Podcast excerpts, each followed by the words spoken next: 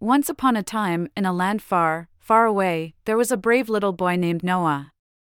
Noah lived on a beautiful island surrounded by crystal clear waters and lush greenery.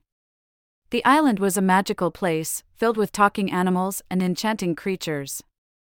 Noah loved exploring every nook and cranny of the island, but he had one special friend who made his adventures even more exciting.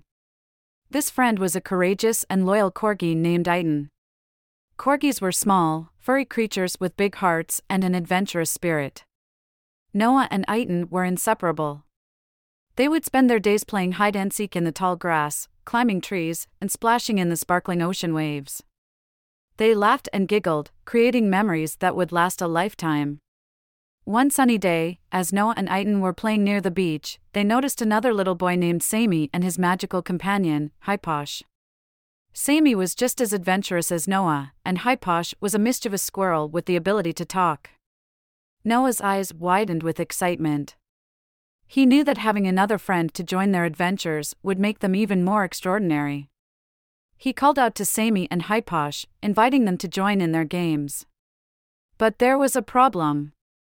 Sammy and Hyposh lived on the other side of the island, and it seemed impossible to bring their parents together so they could play. Noah, Iton, Sammy, and Hyposh put their heads together and came up with a plan. They decided to write a letter to their parents, explaining how much fun they had together and how important it was for them to play as a group.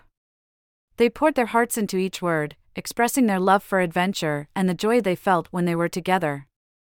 With hope in their hearts, Noah, Iton, Sammy, and Hyposh sent the letters off on the wings of a friendly seagull named Seamus. They watched as Seamus flew off into the sky, carrying their dreams of playing together to their parents. Days turned into weeks, and Noah and his friends anxiously waited for a response. Each day, they would gather near the beach, searching the horizon for any sign of Seamus returning with good news. And then, one magical morning, as the sun painted the sky with hues of pink and gold, they spotted Seamus flying towards them. The children's hearts skipped a beat as they realized that their letters had worked.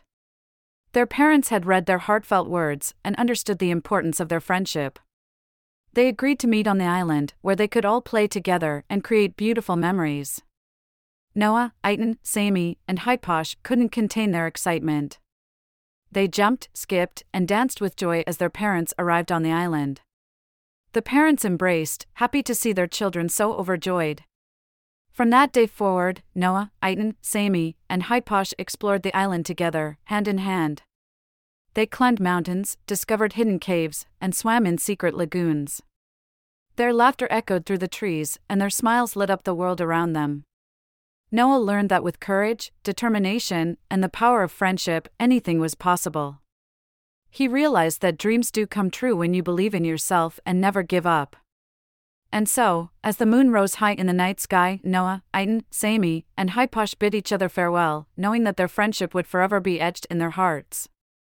They fell asleep, dreaming of new adventures, knowing that the island would always be a place where dreams came true. As Noah closed his eyes, he whispered to the stars, I am brave, I am strong, and with my friends by my side, I can achieve anything I set my mind to. And as he drifted into a peaceful slumber, his heart filled with warmth, Noah knew that the courage and friendship he had discovered on that magical island would stay with him forever.